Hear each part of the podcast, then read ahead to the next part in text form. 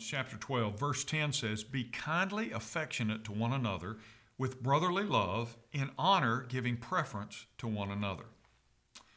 In the summer of 1986, two ships collided in the Black Sea off the coast of Russia.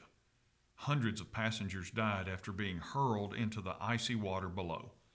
News of the disaster got worse when an investigation revealed that the cause of the accident, well, it wasn't a technological problem like radar malfunction or even thick fog.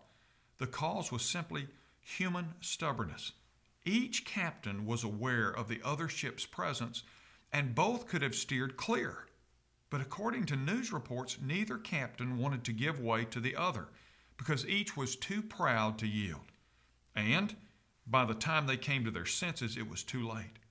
If you're a tough-minded, strong-willed, make-it-happen kind of person, think about what you've just read. If by winning the argument you hurt or lose the relationship, what have you gained?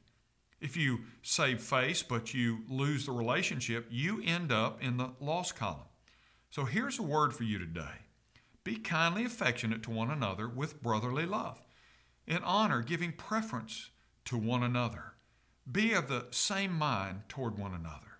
Do not set your mind on high things, but associate with the humble.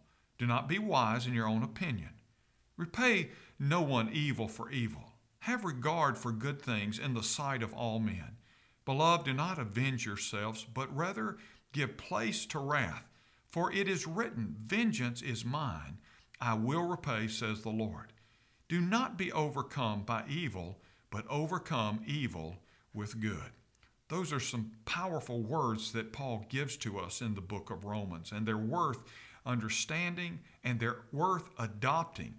It'll help you when you face someone else that is strong-willed and hard-headed. I'm Ray Jones, and that's another Heart Truth for your day.